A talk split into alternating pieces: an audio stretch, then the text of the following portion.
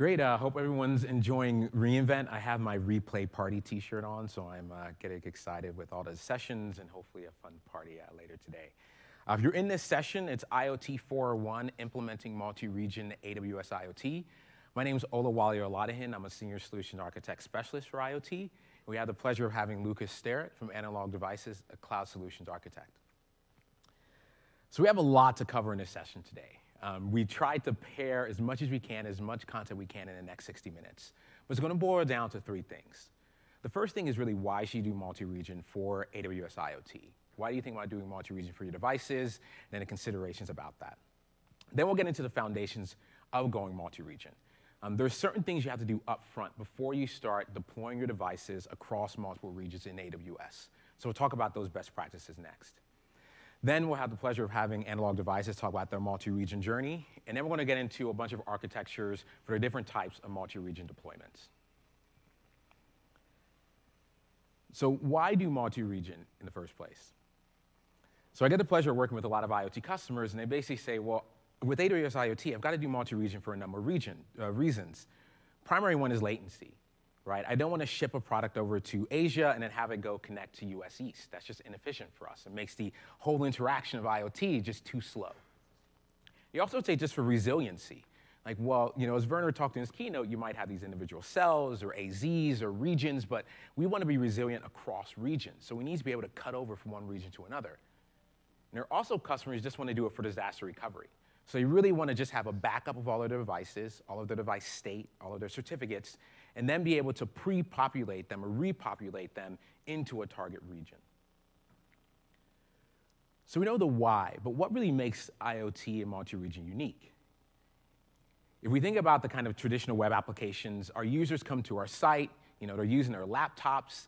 If something goes bump in the night on our website, we can simply display a message to the user and then we get this user-driven interaction. They can decide when they want to come back and retry, essentially, your site again. When you get devices in play, it's actually very different. Um, of course, we all know devices are constrained, but what that also means is that all of your retry logic, all of your redundancy, resiliency has to be planned up front. If your firmware basically gets to a point where it says, well, I'm starting to run out of memory, I don't know what else to do, now you have a memory leak problem. If it keeps backing off and retrying, has to say, well, at what point do I start getting rid of metadata or state that I have stored locally so I can make more room and continue to process? So this makes it much more complex when you're trying to do these multi-region deployments because you have these constrained devices and you need to do a lot more planning up front. So when it comes to multi-region, there's like several different layers, and these are kind of like IoT layers that we delineate when we talk with customers. Everything from the edge, which is like SDKs or Greengrass or Amazon FreeRTOS, to provisioning, which is your security and identity, communication with AWS IoT Core, the pub sub protocol, ingestion, where does that data go next, and then applications analytics, where people actually put the business value, so to speak, into their IoT applications. For this talk, we're going to focus on the first four. Uh, the reason why the ones in green we're going to focus on, the edge, provisioning, communication, ingestion, is that these are actually unique to IoT applications. Uh, once you start getting into applications and analytics layers, those are kind of tried and true multi-region approaches. Do I take RDS and do I take RDS and put it in another region? Uh, do I take my uh, analytics and my big data and get it from S3 in one region to another? It's kind of independent of IoT, but these first four layers are very unique to it. So I'm going to spend a lot of time on those. Since we are in Vegas, um, we're going to transition to figure out what really table stakes is. And if you're unfamiliar with table stakes, or you haven't gone to any of the tables yet, you know, you go sit down, you play blackjack, you play poker, and you've got to put a certain amount of money down order to sit down and play the game. Similarly, with going with IoT, there's four table stakes that you have to do up front before you can think about going multi-region. These are your table stakes. If you don't do them, then it's going to be much more difficult once you go multi-region to add them in. Those are your account structures and your region structures. How do you pair accounts to regions? And how do you then decide how to replicate between those accounts and regions? How do you actually bootstrap your device? If you're unfamiliar with bootstrapping, it's vital to have some process to give your device configuration information on the fly.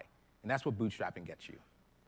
You have to be able to do over-the-air updates. Of course, there are customers who say, yes, I can do this, but you have to go send a field technician out to go do this on a tractor manually. It's not super scalable. So you have to be able to do this over the air. And before you think about multi-region redundancy, you need to think about single region redundancy and resiliency. So we'll give you some best practices about how that looks in a few slides. So let's dive into each one of these table stakes in a bit more detail. So the first one is how many accounts and how many regions should I have in my AWS IoT deployment? So most customers start here. They have one account for all of their regions. Just to get a show of hands, how many of you are running AWS IoT today in dev, test, production? Um, how many of you have something similar? Whatever AWS IoT you run in, it's one account and it runs in, in any of those regions. This is pretty standard. Most customers start here. You have one account, that's your production account, and anything in production lives in that one account. When we start thinking about multi-region AWS IoT, it gives you some pros. The replication is easier when you have one account and all your regions are using that single account. But when you start to figure out where do you replicate this data to, so in this example, I have US East 1 and US East 2. Well, okay, maybe they're paired, but what about the EMEA regions? Do I pair them with the US regions? Which one is my failover and which one has a replica of my data? You kind of have to implicitly map this when you do one account for all of your regions.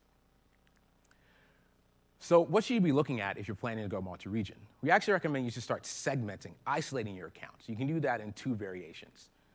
The first one that we actually recommend for customers to do for multi-region is have one account per deployment. And think about a deployment as a group of your regions that are used for replicating of a specific piece of data. A good example in this case is Americas. If I have American devices or devices deployed in the uh, Northeast or North, North America, I basically say I'm going to use US East 1 and US East 2, and this is my one account. If I'm going to do something in Europe, I'm going to create a brand new account, and I'm going to have EU Central 1 and all of my EU regions there.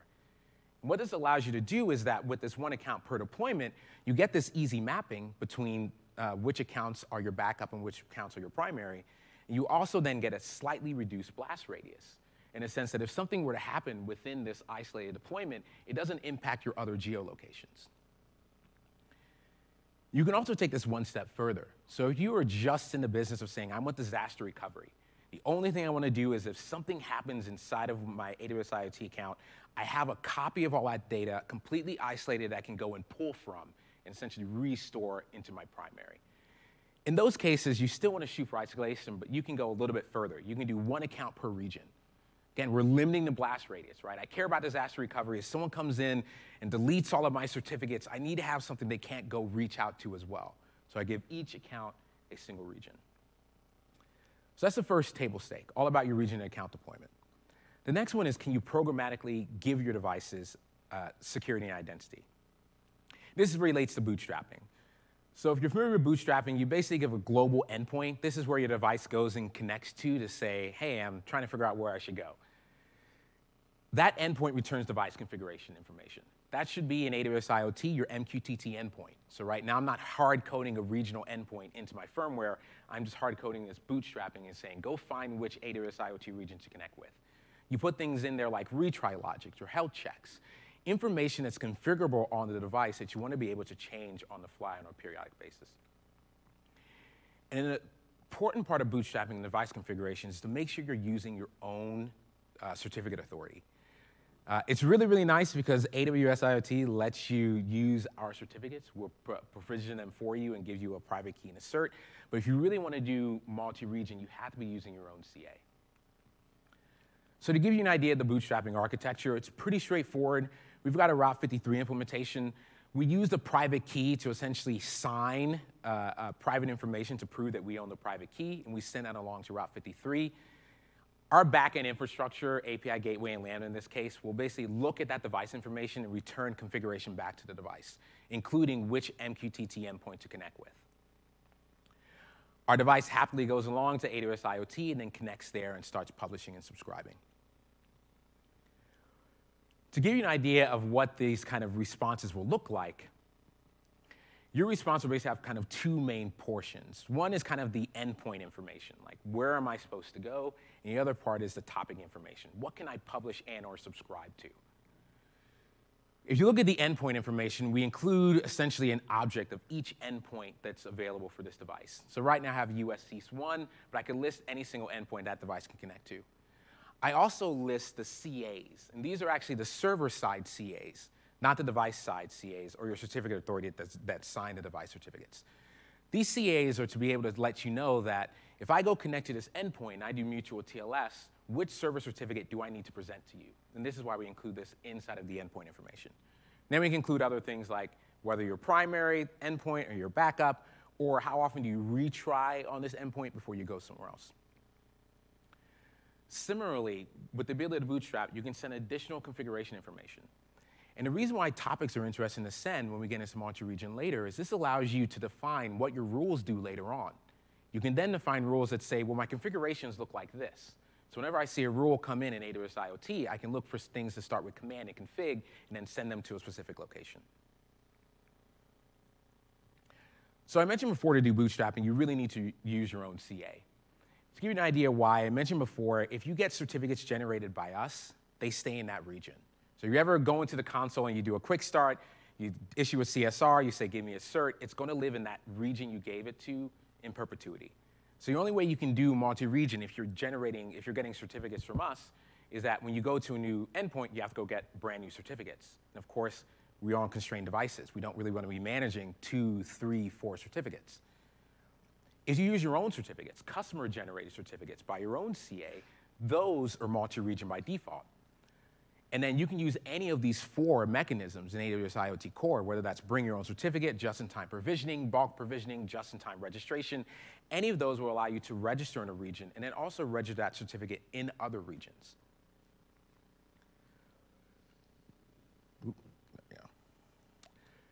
So the next table state is really building single region resiliency. And these really come into a few things. If you're not using AWS IoT Rules Engine error action, just a nice way that if for some reason we can't write to the downstream service, we can then pick another service to write to on your behalf. So for some reason we can't get to Dynamo, you can say, send this data to Kinesis, send it into S3. And with this single region resiliency, you can still continue to operate even if a other service downstream is impacted. Also, make sure you're writing to multiple upstream services at the same time. Uh, many customers will say, well, I just put everything in Dynamo. It's like, well, what do you do for archival? Do you put that in Dynamo too? Instead, think about, okay, I'll have some data in Dynamo, uh, in Dynamo, but I'll put all my archival in S3. If I miss some data in Dynamo, I at least still have a copy of it in S3. So again, just creating more resiliency and redundancy in a single region. Use services that use multiple AZs. Just makes your life a little bit easier. I'm going to hopefully squeeze in a demo later, but all of them use services that are already running across AZs to give myself additional resiliency. And also I have retry logic, not just on the cloud side, but also on your devices. Again, you have to pre-program in all the things the device has to do. To give a quick example of how you can think about this retry and configuration logic with bootstrapping, so right here, I have, um, if you look at that first arrow, it's basically just a way that I can pass in configuration information to the device. So I'm basically saying, I'm gonna send you some information on the fly related to how often you retry. And then at the very bottom, I basically have inputted my retry logic. And they're kind of common things like, how many retry attempts do I have? How many seconds should I wait? Even things like skewing. What is my kind of skew or exponential backoff I should actually use?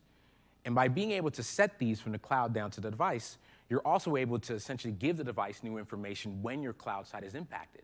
So let's say you're experiencing longer latencies. You can tell the device, oh, by the way, actually, can you back off a little bit more because I have some latency issues and I'm not able to process as quickly as I normally can. And the last table stake is being able to do OTAs.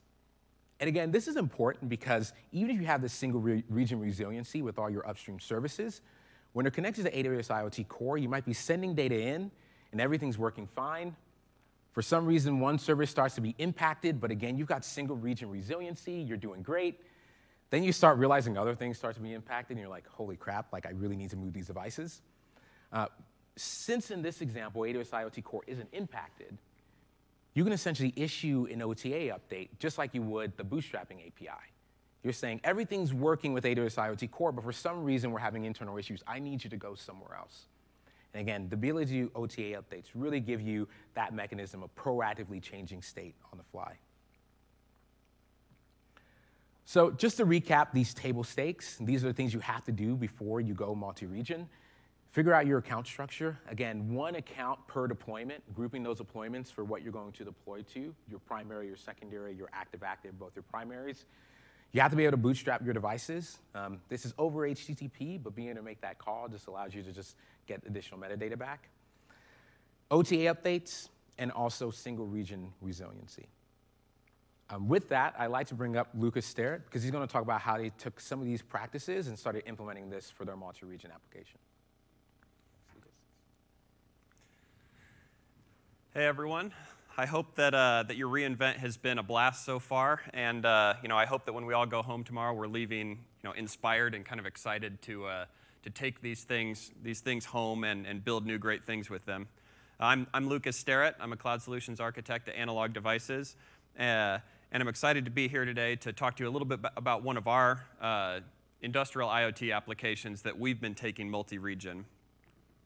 But before I get into that, a little bit about who we are at Analog Devices. Uh, we're a, if, you, if you've heard of us, you, you probably know us as primarily a semiconductor company, uh, and we specialize in data conversion and, and signal processing technology. Uh, we've been in business for 53 years, and we've grown a, a pretty cutting edge portfolio over that time uh, of analog and mixed signal technologies.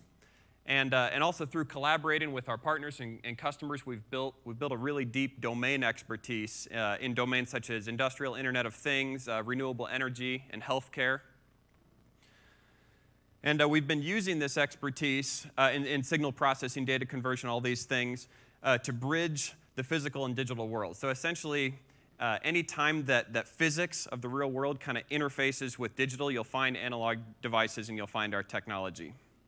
And we've also been extending uh, these expertises uh, in these technologies to the cloud via AWS IoT and other AWS services to, to build full end-to-end solutions for our, our customers and our partners that deliver trusted insights you know, to improve the outcomes in our, in our customers and our partners' businesses. Uh, a formidable challenge in all this, and, and kind of why we're here today talking, is, uh, is designing our IoT applications so that they're multi-region ready. We want to deploy these things to customers that are all over the world in all of these different geographic regions, and, and to do that, we have to design our applications uh, in such a way that they can be deployed across regions. So I want to talk about a little bit of that today. The product that I want to talk about is, uh, is our Argus M machine health monitoring product. product. And uh, what this is, is it's a solution, it's, it's, a, it's a bunch of ADI sensors and, uh, and connected with AWS IoT designed to provide kind of an end-to-end machine health solution for our customers that are running heavy industrial machinery. And so if you, if you look at this kind of architecture overview, starting from the left, uh, we're building from edge nodes. So we have these edge nodes, they're equipped with ADI sensors, and they're installed on heavy industrial machinery. And they're designed to operate on battery power. They're very low power, they're designed to operate on batteries for multiple years without needing to recharge the battery or replace any batteries. And then the edge nodes are locally mesh networked together uh, with the technology, uh, our ADI Smart Mesh technology, which is a, a local mesh network working, uh, local mesh networking technology that is specifically designed for these very low power devices, industrial grade. And then data that's collected from these edge nodes is then sent through a gateway device via AWS IoT up to our cloud analytics engine, and, and then, of course, at the far end of this, we have an intuitive user interface uh, that allows our customers to see live status via a dashboard. We have some device management features. And then also, that's the way that we deliver kind of the relevant machine health alerts and, and outcomes. And here we have here we have a picture of one of our Argus M deployments. This is actually deployed at our own fabrication facility in Wilmington. And in this picture, we have 15 edge nodes monitoring 13 assets, with those assets being these large water pump motors. And uh, you can see the edge nodes, they're installed over the bearing races on the back end of each of these pump motors, and they're collecting detailed vibration data. In a normal operation, this vibra vibration data that's collected is sent, and summary data of the device is sent every six hours, and then with detailed vibration, complete raw data sent once daily. And so a couple things to note about this picture that sort of drives our multi-region requirements for this particular application. Uh, for one thing, Argus M has a little bit of a natural tol tolerance, as you might expect, to downtime of the AWS IoT core service. And the reason for that is because of kind of the natural sparseness of data transmission. So, you know, for this particular application, we're not working with real-time data. Uh, we're working with, you know, we collect vibration data over long periods of time send it up sparsely. And so if AWS IoT Core is down temporarily, we can queue that data on the, on the gateway, and then we can send it up for analytics later. And so for this particular application, uh, the uptime of the services may not be our, our, our highest our highest priority requirement. Another thing to note is that this, this picture, it looks really pretty. This environment, you know, it looks like you could easily walk through there. It, it, it almost looks like Christmas, you know, as we amazingly rush toward that holiday already. Uh, but most of these, and, and, at least many of these uh, heavy industrial environments are often very, very harsh. And so physically interacting with device, these devices after installation can be difficult, it can be impossible, which is why these devices are designed to work on battery power for multiple years. And so one of our key requirements going multi-region and for this entire application is to minimize physical interaction with these installations because after they're installed, sometimes it's, it's, it can be even impossible to get to them later. So over-the-air updates, uh, being able to dynamically update configuration, these things are very important to us. So now that you kind of have a sense for that, let's talk about some of our multi-region requirements. First of all, we have to be able to operate devices in multiple AWS regions that are best suited to the customer or the installation geolocation. And we, we do this for a few reasons. As Wally mentioned, you know, minimizing latency and chance of connection failure, those are, those are very important. Even though we're not dealing with real-time data, you know, the closer we can have our cloud application to the physical installation, the lower our latency and the less chance we have of connection failure with those devices. We also, and as a lot of you guys are probably thinking about also, in many cases there are regional data handling laws that, uh, that vary geographic region to geogra geographic region. And so being able to operate in multiple regions allows us to, to properly comply with the regional data laws uh, where applicable. The other thing that we need is we need to be able to operate the devices in multiple AWS regions without reprovisioning the keys and certificates. And this is really important for being quickly agile with these devices and flexible. But first of all, we want the device, you know, the device's key and certificate, that's the device's identity. And we want that identity, because the device doesn't change when it's moving between regions, we want that identity to be stable while the device is moving between regions. Not only is it, is it you know, difficult and fussy to change keys and certificates and to reissue, but it also means that you're, you're sort of changing the identity of your device as it's known cryptographically to the cloud. And that is, that's something we don't want to do. We want that identity to be, to be trusted and to be stable and consistent for that device across regions. And then as I had mentioned previously, uh, we must be able to migrate devices and dispatch OTA updates, update configuration for these devices, and do all of this without physically interacting with the devices because by the nature of this Argus M product and the installations in these, in these heavy industrial environments, often the, you know, it's, it's far too harsh of an environment, expensive, difficult, or even impossible to access these devices after installation. So those are some of our requirements. And now I want to talk to you about one of the kind of fundamental implementation patterns that's really helped us achieve some of these requirements and be particularly agile when we're, when we're moving devices between regions and being multi-region ready with, with our application. And we call this the registration and claiming pattern.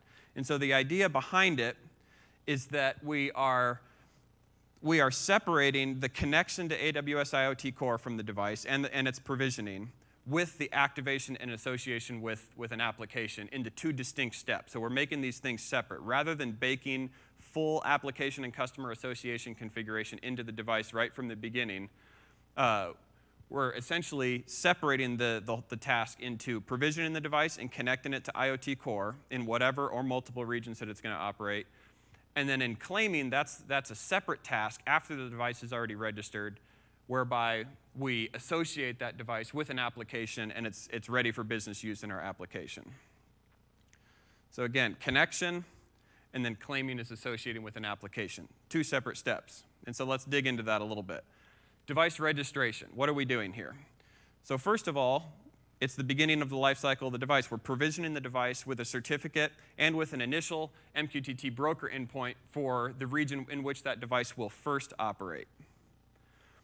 And so we, uh, we're taking advantage of just-in-time registration, which is a really great pattern uh, that Wally had mentioned uh, that AWS I IoT offers for certs that are issued by a certificate authority that you own and that you register uh, with your various accounts in the various regions uh, for your deployment. And so because we have our CA registered in, in any region this device operates, uh, we can just-in-time register it upon first connection. All it need do is connect. And upon connection, we have a rule listening uh, for the, the just-in-time registration event. And what it will do is it will create a thing in the IoT thing registry, And then it will also, and this is important, it will connect a restricted policy to that certificate so that the device can maintain its connection to IoT Core, but it's not ready for business use. Again, it's not associated with its application and owner just yet. So it's in a restricted state. It's able to connect and interact with its shadow, but it can't publish to any other MQTT topic, or, uh, which you know, is going to be the, the full use of the application later. And I wanted to take a quick aside to, to talk a little bit about a, a great way, kind of a, an implementation trick that I really like that makes just-in-time registration even better and kind of supports some of that dynamic decision making that Wally was talking about when he was talking about bootstrapping. So I have here a snippet of one of our device certificates. And uh, I particularly want to focus on the common name field. So if you're, if you're familiar with X509 certs, you're aware of the common name field. But, but look at what we do here uh, we found that the common name field is a really great place uh, to put lifetime, persistent, locked, uh, identifying uh, characteristics of the device and bake them right into the certificate, which is you know, the cryptographic identity of the device. And you can also see that we format this as a JSON string, which just makes it really nice upon this just-in-time registration event uh, you can have a Lambda or one of your other functions that can easily parse this stuff out and make smart and tailored decisions for what we're going to do with this particular device based on you know, some of its identifying attributes that are persistent and lifetime locked to the device. And so you can see in this particular example, we have a, a, globally unique ID for this device. And upon registration on that first connection event, this will become the thing name in the thing registry. And then we can have other uh, other identifying attributes that we also put in this string that maybe help us tailor our decision upon registration. So I think this is a really great trick if you're using just-in-time registration to take advantage of that common name field and do some smart things with it. Okay, so we talked about registration.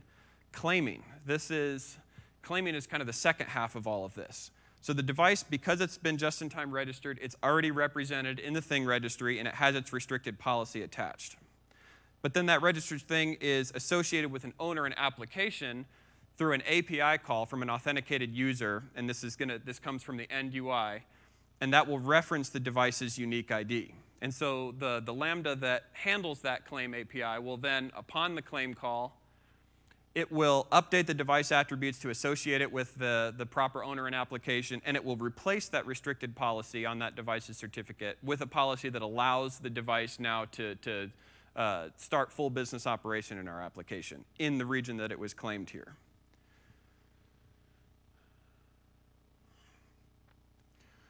Okay, so how do these two patterns kind of give us uh, particular agility uh, in, in when we're trying to take our application multi-region?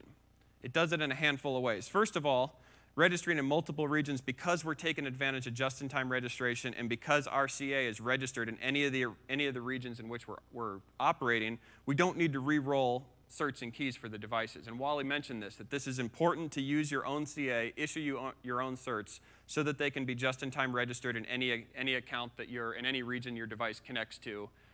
Uh, and they're, they're also eligible to be migrated via cloud-side logic between regions.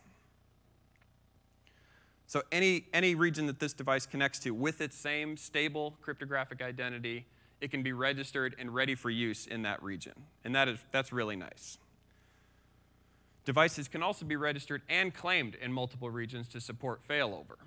So this can be abstracted from the application, but depending on, on you know, how you want your, your resiliency to work, how you want fast failover to work, and what kind of pattern are you doing, an active-active pattern or an active-passive pattern for multi-region uh, replication. The claim calls can be issued to any, any region in which this device has been registered. And then it can be active for the application, and to the end user, the application just works. Another thing we can do is we can use AWS IoT jobs to instruct a device to update its configuration and cut over to a new region. And again, this kind of satisfies our core requirement of physically interacting with the devices as minimally as possible. When we need to update anything, we can do that from the cloud without interacting with the device.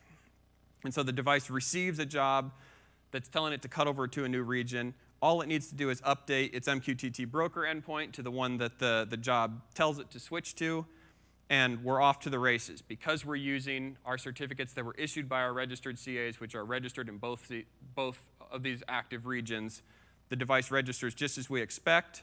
No need to re-roll new keys and certs, and off we go. So a couple limitations and challenges as we've been doing this that I want to talk about. That way they can be in your consideration as you're, as you're designing your applications. Firstly, the just in time multi region registration pattern does require the device to connect first to each region in order to register. And what I mean by this is the device sort of has to be the initiator.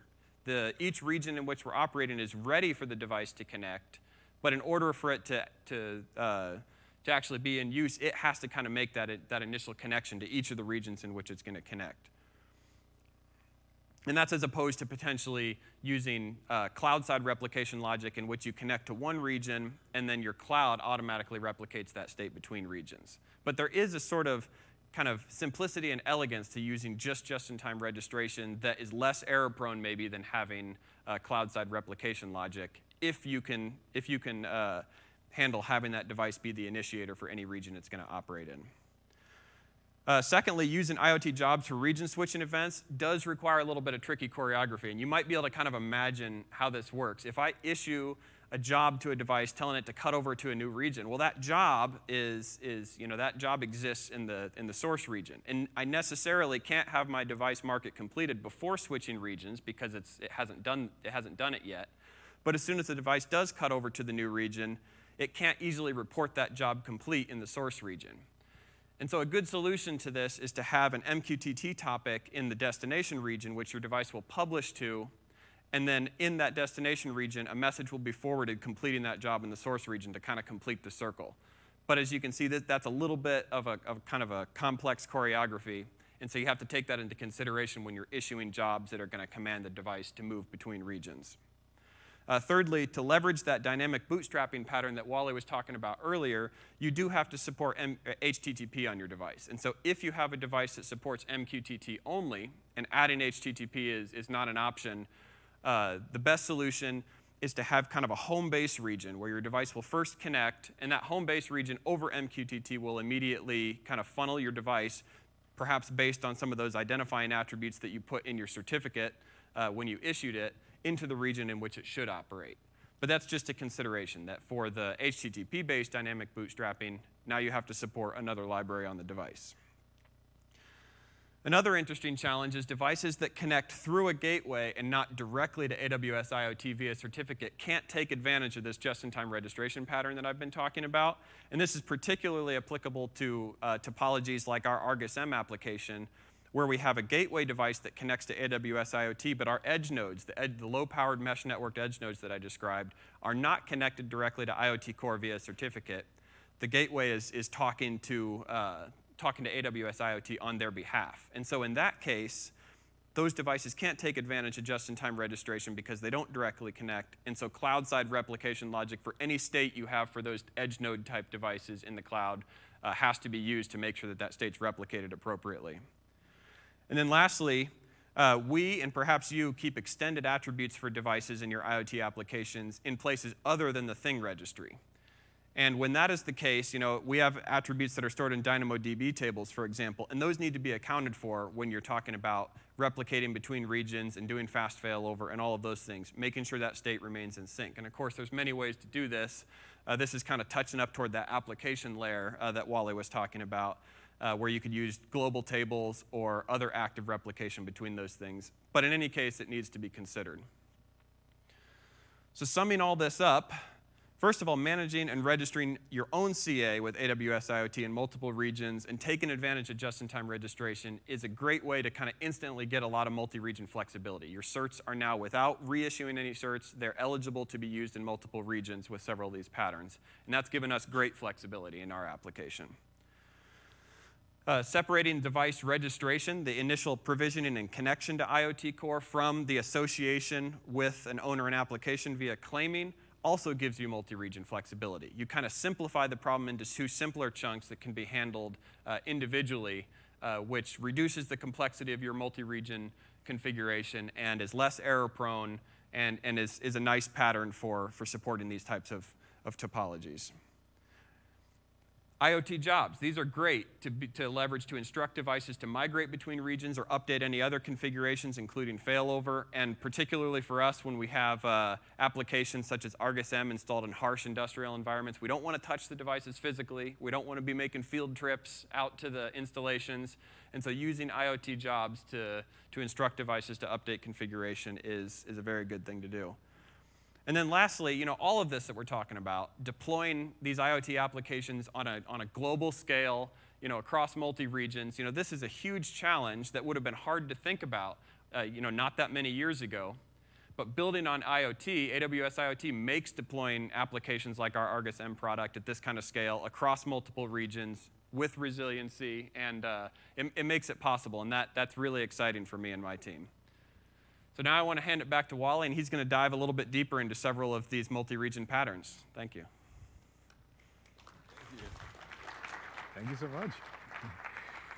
Uh, thanks, Lucas, for that. Um, as a, a, funny aside as well, Lucas and I met last year randomly at a Chalk Talk, and it was just like, oh, we introduced each other, and then he's like, oh, I'm speaking with this guy Wally, and he looks down, and he's like, I have his business card from last year. So uh, things come full circle. Uh, so we've, we've done a lot about like what are the table stakes of multi-region, um, what are the things you should be using, and how does this kind of look? Uh, what I want to do now is actually dive into, okay, what are the architectures, what kind of things you need to replicate, and what events you need to pass back and forth? To really lay that off, you've got two considerations for going multi, multi-region. You have an active passive strategy. Uh, if you're really doing it for like DR scenarios, resiliency, you want to cut from one region to another, you'll take the active passive route if you're doing it primarily because you want to essentially run your devices in any region within the deployment, I want to run in US East 1 or US East 2, you're going to do active-active.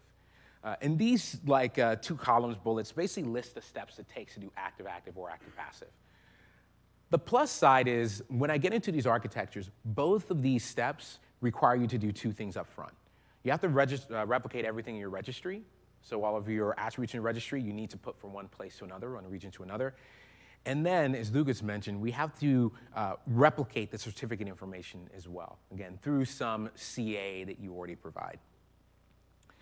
So we start with active passive. Again, primarily if you're looking at this, you're doing um, disaster recovery, you need a primary and a standby. And when you do the cutover, something unique in active passive is that the data, when, it, when a device connects to that region, it should be pinned to that region meaning that any processing that happens, whether I go from US East 1 to US East 2, all of my processing happens in the region I'm connected to. And this is kind of the behaviors of active passive.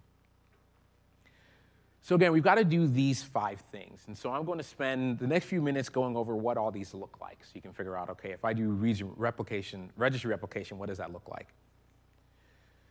So with registry replication, um, the things you have to think about is you need to essentially register everything that happens within your registry or impacts your registry. Whether that means that jobs are going to do things like update the things or thing types or the policies or the groups associated with uh, a device, anything that happens with the registry you have to replicate. There was this little known launch that happened last year. We did device management and it was like, great, you can do OTA updates and jobs. I got really excited about the fact that with device management, we released this thing called registry events. And think about registry events as almost like a tail log of your registry. Whenever you make a change in your registry, if you turn on registry events, we'll publish a message to a set of topics for you. And these topics are grouped. You have your thing events, so anything that happens to a thing, if it's created, updated, deleted. Anything that happens to a thing type, not just when a thing type is created, but when a thing type is associated to a thing. Similarly with thing groups, when you create a group and you put a bunch of devices in them, it'll say, okay, here's a create event for the group, and here's an add event to the group. Again, all of this gets published to you on these set of topics so you enable them. And what's nice about these registry events when you think about doing multi-region is you kind of start grouping them into the values that you need to send to the other regions. And those are your operations. In this example with the thing event, everything in green is kind of my operation. I've got a thing event, it's a updated, so operation is updated. What is it? It's a thing name. What type does it have? All of this information lets me essentially run the same API in the other region. And then for going multi-region, we need some unique identifier. We need a way of basically saying, okay, have we processed this event yet in the region it was generated in? And again, with these registry events, we create a unique event ID every single time an event is processed. So what does it mean for our multi-region replication? We need to replicate our registry from one place to another. So in this case, our users, our administrators are going to be operating against, let's say, the control plane of AWS IoT. Every single time they make a change against AWS IoT, we're going to trigger a step functions workflow. Um, we trigger step functions because what we want to do is we want to do a bunch of sanity checks. So if I'm doing active passive, I need to go, is this my active region? Or do I need to send it to my passive region? If you're doing something like active active, you're basically saying, well, have I seen this event before? Does the other region need to know about it? So in our step functions, our first step is just to figure out routing. Where does this event need to be sent to, if anywhere? And then if I do need to route it somewhere, my step functions basically sends it to another Lambda, and that Lambda's job is to persist that event. We persist that event in global tables. So we're using DynamoDB global tables. This allows us to have all of our data synced from one region to another. Once we've synced it to that region, in that other region, we've enabled DynamoDB streams on that global table. And we listen to that stream as events come in, and we basically say, since this is every single event that's ever happened, when you come in, I'm going to parse you, look at what kind of registry event you are, and I'm going to run the um, ancillary, kind of complementary AWS IoT API directly against AWS IoT Core. And with just these simple steps, we're able to essentially replicate from one region to another all of our registry information. I mentioned before, we always want to think about how we add resiliency and redundancy to our applications. And I also mentioned that you can do a uh, one account with all your deployments, or you can do an account for a single region. So you have that kind of deployment flexibility. Some considerations to think about, again, with single region resiliency is you need to be able to have some backup and failover in this. So for some reason you can't write to DynamoDB, for some reason you can't get across the wire, you should have a failback strategy. What I actually recommend is we have an open source library for Kinesis, um, uh, Kinesis streams uh, cross-region replication. The exact same workflow that you do for DynamoDB, you can actually use with that Kinesis uh, cross-region library. So again, giving you some resiliency within the region and planning up front. For some reason I can't get to Dynamo, I still need to replicate this, so I'm gonna fall back to Kinesis. The second part of this that we've talked about over and over again is bringing your own CA, and that really is using just-in-time registration. So as Lucas alluded to, when you do just-in-time registration, it publishes a registered event on a specific topic. So it publishes on um, AWS slash events, certificates registered, and then the CA certificate ID. And then you get this metadata about the certificate itself. When you use that information, you can apply a pretty similar pattern for all of your certificate information. Now your devices go connect to AWS IoT Core, that registration rule that gets published by just-in-time registration, you kick off another step functions workflow. Again, I like step functions here because when you're using just-in-time registration, you have to make a lot of API calls against AWS IoT. You've got to say, got to create a thing, and got to create a policy, I got to attach a policy to a thing, and a thing to a cert. There's a lot of gymnastics. So step functions gives me some nice retry logic as it essentially creates the device and creates the identity for it.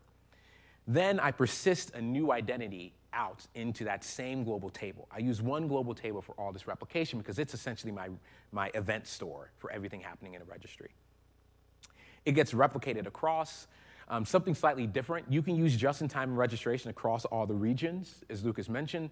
But when I get into my demo a little bit later, since you have the certificate information, you can just do bring your own certificate through the control side uh, in that target region, and your device is already basically there. So instead of having the device go connect to each one, you can say connect to one and I will persist your certificate everywhere for you. Of course, this goes against AWS IoT Core. And one note that I put down here at the very bottom with the green is um, if you end up using this pattern, uh, there is a little known um, uh, additional flag you have to set if you use the same subject name in your certificate authority. If you use the same subject name in your certificate authority, you have to pass the CA back to us. So if you plan on using that pattern, you just need to keep another map of what's my CA associated. So I can go and pull it and essentially apply it with that bring your own certificate. If you don't use the same su subject name, you can just take this device and just say register. So I mentioned the just-in-time registration event kind of gives you this base information, a certificate ID, CA certificate ID, timestamp, and all of the kind of ancillary uh, fields. Unfortunately, you can't take that immediately and just send it to the other region. And the reasons why is that things like the certificate ID and the CA certificate are, are associated to the region you're in.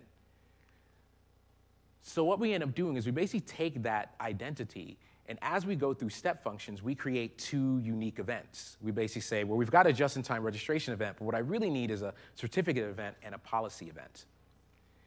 And what the policy and certificate event look like is they basically look like registry events. This is why I can send them to the exact same data store. And in this case, what we do is for the policy event, we basically say, well, I have a policy. Is it created, updated, or deleted?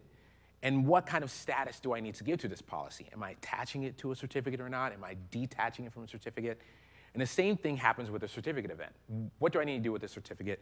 And more importantly, since I want to register it programmatically, I also then pass in, where is it?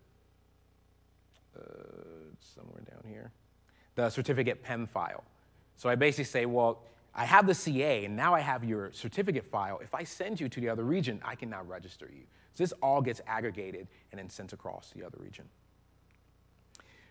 Once you get those first two steps out of the way, those, those are big steps, but they're doable steps. Once you get them out of the way, the rest of active passive is actually really easy. It's exactly what you do for your traditional applications. You have a pilot light infrastructure running in your standby region. In this case, it's US East 2 if my device cuts over, I then say, you are now pinned to that region. You can't go to another region. All of your data goes here. We process it here. So it now becomes my primary. And then now that my device is actually running here, I essentially just start adding more infrastructure so that as more devices move, I can handle the replication. But again, this is the easier part. You essentially issue to the device, go to the other region, and everything's already set up for it to run. And when you're doing that active passive scenario, your cutover strategy, is also easy. It's the same two things we talked about. You can either bootstrap and just say, we want you to cut over, we're going to update our bootstrapping endpoint, and when you come back to it, you come back every hour, every day, you'll naturally go to the other endpoint. Or you can issue an OTA. So if your device is connected to the AWS IoT Core, you can just say, I, I just need to go to the other region. But it's all cloud driven. We don't need to have additional kind of device side logic to do what really is like an active active kind of going between endpoints. So what I'm going to do is I'm going to switch to my laptop, and I'm actually going to show doing the cross-region replication, just-in-time registration, and all the crazy stuff that we just saw. And um, hopefully the demo gods are on my side. Cool. see. Uh,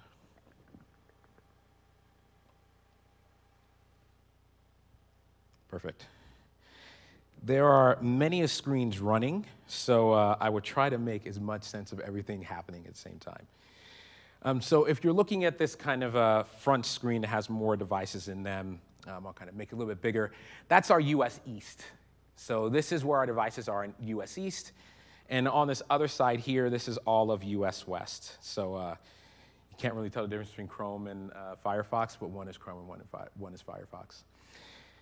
Uh, so what I want to do is I'm going to be in North, North Virginia, and I've actually already configured a bunch of rules for AWS IoT. So I mentioned you need those rules in place to listen to registry events.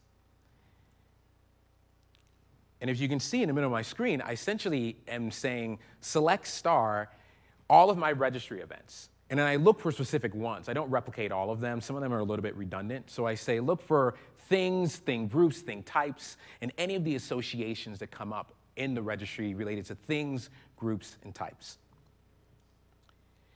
And then what do I do? I trigger my step functions workflow. And of course, since I said the best practice, you need to have resiliency and redundancy. My error action is SQS. So for some reason I can't process step functions immediately, what I do is I fail back to SQS, and then I read off of SQS periodically and just execute the step function workflow myself. So again, I'm just having a way that for some reason, if I can't actually get out the door immediately, I haven't lost my replication information.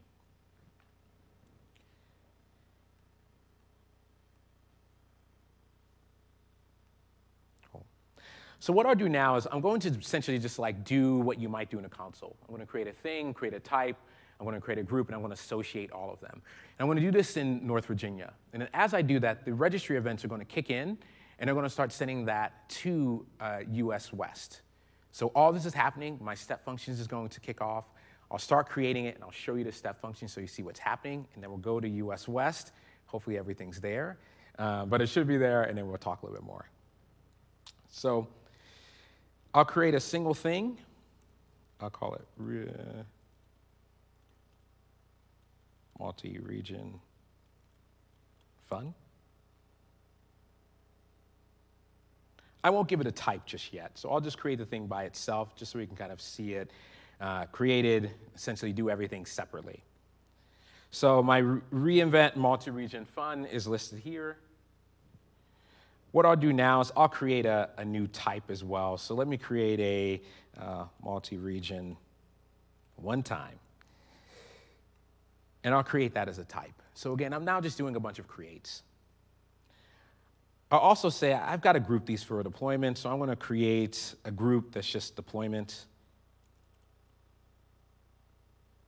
and create thing group. So I've created all three of these things. And so now what I've done is I've just switched tabs over. This is my US West, so you can see there's less things in it already. So now you can know you're actually in US West, because I had six in one and three in the other. Um, actually, did it stay in US West? There we go. Oh no, this is my US West. This is my US West. There's still three things. So if I, in US West, basically refresh, I have my three things. Now I have my reInvent multi-region. It's been replicated, multi-region fund from one place to another. If I go into my thing groups as well, I now have a new one deployment. I now take it from one region to another. And my thing types, so my multi-region one time. And again, I continue to iterate on this because what's happening is step functions is sending it from one region to another. So if I go back to east, where I should be in this browser, I can do things like, let's say, let's associate a type to this. So my multi-region one time, let's associate a uh, type to it. And what's interesting enough, I'll go into step functions a little bit, but this actually happens fairly quickly. Um, even going cross region, after you know a few seconds, maybe like five, ten seconds, it's already replicated in Dynamo through DynamoDB's DB streams, pulled off, API call, and replicated. Um, in some cases, it happened so quickly that the demo kind of looked weird. I was like, oh, I went back and it's like, oh, it's already here. Like, it's like I missed it. Um, so I'll show some things I did in step function just to show it, but just to know that it's like a very, very fast process. So if I uh, refresh my browser again, what we'll see is that device I just created now has its type updated. So even these associations are being replicated across region. What I'll quickly do to add on to this, and just to show you that you can do this for just-in-time registration as well, is I have several devices that have been signed by a CA. And I'm just going to run both of them right now. And so if I'm back in North uh, Virginia, what's happening is that these devices are going to start coming online, and they're going to go through some step function workflows. So to show you what step functions does in both of these cases, is I have one step function workflow that did all of my registry information. So if I go into it, into the definitions, what you'll kind of see is that I just had that very, very simple routing logic. And then behind that routing logic, it basically said, do I persist this or not? And in this case, I basically just checked if I've seen it before, and if I have, I then just say, don't persist it. If I haven't seen it, I say persist it. In the case of just-in-time registration, what these devices are doing, they're coming up line, and the first time they connect, they don't have permissions yet.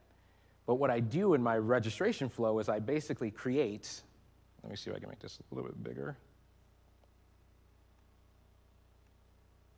I basically create this step functions walkdown. I basically say, first thing to do, parse a certificate. Pull out the certificate information, like the serial number, like the validity date, so I can store it later. After I do that, I say activate the certificate. After that, I say attach the policy, create the thing, and then eventually I do two last things. Uh, one is that I wait because this demo happened so quickly that I had to put in a buffer so uh, you can actually see the changes happen. And then I replicate that certificate. I send those two events out into DynamoDB to the other region. So what you'll see is I've got two devices running, and if I scroll up a little bit, what has kind of happened is they failed and disconnected just a few times because they're trying to register their certificate. They haven't actually been seen yet. But now if I go back into my regions, what I'll see is I'm to have a brand new device with all of its configuration information in North Virginia. So if I go here, I've got these two devices. They actually use a serial number. That's why they're just long numbers. And these two devices have been bootstrapped. So here's my certificate. This is a certificate that was from the CA, uh, my device CA, my device certificate that was signed by the CA uh, and I've given it a default policy. And again, that same flow gets replicated into the other region. So I might have to go back. But if I go into my certificate information, these are my brand new certificates. Again, these are the ones that have been signed by me. They've got my, I used to live in Massachusetts, so I have my Massachusetts information in it. And again, the global policy. So just by a few essentially step functions, oh wait, did I do that right? No, let me see, one time. Awesome. Um, just by using a few step functions in Lambda, I'm able to just start this replication process. And then if you notice, the rest of it is actually really, really easy. So we talked about active passive for multi-region. What about active active? What if I want to run so a device can connect to any region in a deployment and then still be able to operate? I would like to share a quote before we dive into active active. Um, I uh, lucky to have a professor, Brian Kernighan, who, if you've had his C book, you probably know him. But he'd say, you know, if you build something so complex the first time, it's going to be impossible to debug it. So when we think about active active, what we really need to focus on is simplicity. When I show these next few architectures, we try to make them as straightforward in the logic so that the edge cases kind of fall to the wayside.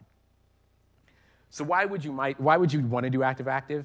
Um, seamless disaster recovery. So again, as devices disconnect and reconnect, that discovery endpoint can go to any device, any region in that deployment.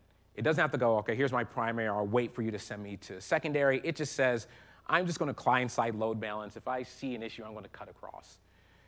It also means that both of your regions are hot. Anything running in those two regions, essentially you're being, are being utilized, versus active passive where you still need some pilot light infrastructure. There's also some additional cost benefits as well. Luckily, since it's active-active, the first two things are done for us, and we only need to focus on the last three, because for active-active and active-passive, you have to do a registry and a certificate information. The dual infrastructure, that's actually pretty easy. Whatever you run in your first region, you run in your second region. For your device information, you kind of put these in two, uh, two aspects. Since your device is now pinned to a region, it's responsible for replicating its state to the other region. So if my device starts in US East 1 and it goes to US East 2, its job is to say, well, I have my shadow, I have my current state. I need to go replicate that first when I go connect to the other region. That's my job. But now I don't have to worry about, well, where's my current state? Well, your device owns it and it tells you where to go. So if it needs to go from east 1 to east 2, it replicates its shadow from east 1 to east 2. So as you see, the shadow just magically appears. The other interesting thing, and where it kind of gets complicated, but you want to make it as seamless as possible, is where do you process your data? And if you decide to do active-active, you want to process your data once. So what does that mean?